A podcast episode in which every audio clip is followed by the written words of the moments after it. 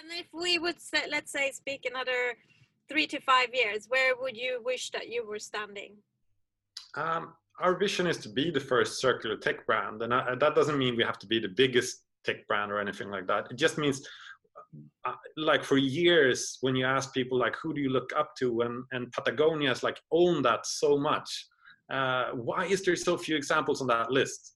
You know, uh, I like Max hamburgers, but it's still hamburgers. You know, I think they're doing a great job, but like, why isn't there, you know? Uh, and, and, yeah you can say that apple is doing things but they're they're bigger than many countries so they have geopolitical interests they own you know they own mines of aluminum it's you can't really judge i mean you obviously they're gonna you know uh, secure their resources and uh, uh, they're coming from a completely different angle but like we want these brands that are clear in their path you know uh, and I really hope we will be that brand that people can say, I understand their vision and I can see that they're on that mission by what they're doing. And, uh, you know, I, I, that, that's where I feel like then our impact won't only be in the actual sales, it will be on a broader impact on the industry as a, as, as a challenger and someone that people might have to sort of look at our business model and say, okay,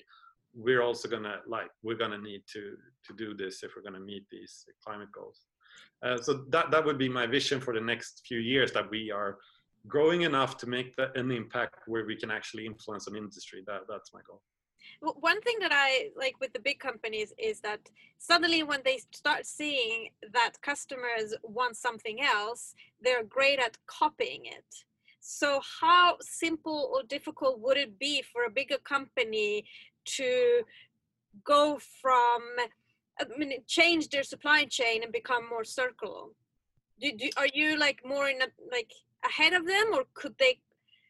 Um, yeah, I think, the, I think it's it's easier than most people think. You know, uh, and because the in industry machine is really you know blind if you put recycled plastics into it or not, and at some scale it starts to make sense to, to, to, to just take care of your own trash and not just leave it all around the planet in the oceans. And I think we're going to see a lot more of those.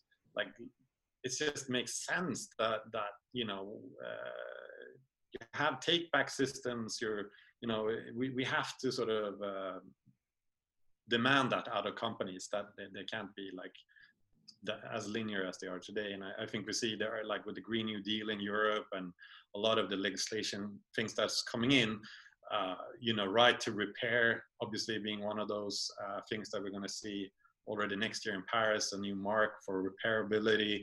Uh, it just feels like uh, why aren't more brands there already in terms of how easy it is to to uh, to use use it on a material perspective on a business model I think there's also a lot of things pointing into this direction where it's like, why do we want to own more stuff? Less is more, you know. I think again, this year is gonna just accelerate a lot of those changes. It's like if you have one box too much in your apartment, that has taken up a lot of space in your life. If your, uh, you know, storage is filled, which most people have very filled storages, then you can't put that box anywhere, and you're like, am I owning stuff or is stuff owning me? Maybe I should just subscribe to half of this stuff. And maybe that would like, then people would, you know, uh, edit a little bit of it so it would be an even better experience or, you know, so it, I think we're on a path to, to, uh, to, to challenge uh, hardware ownership as well and look at more as a service and more as something you would stream or.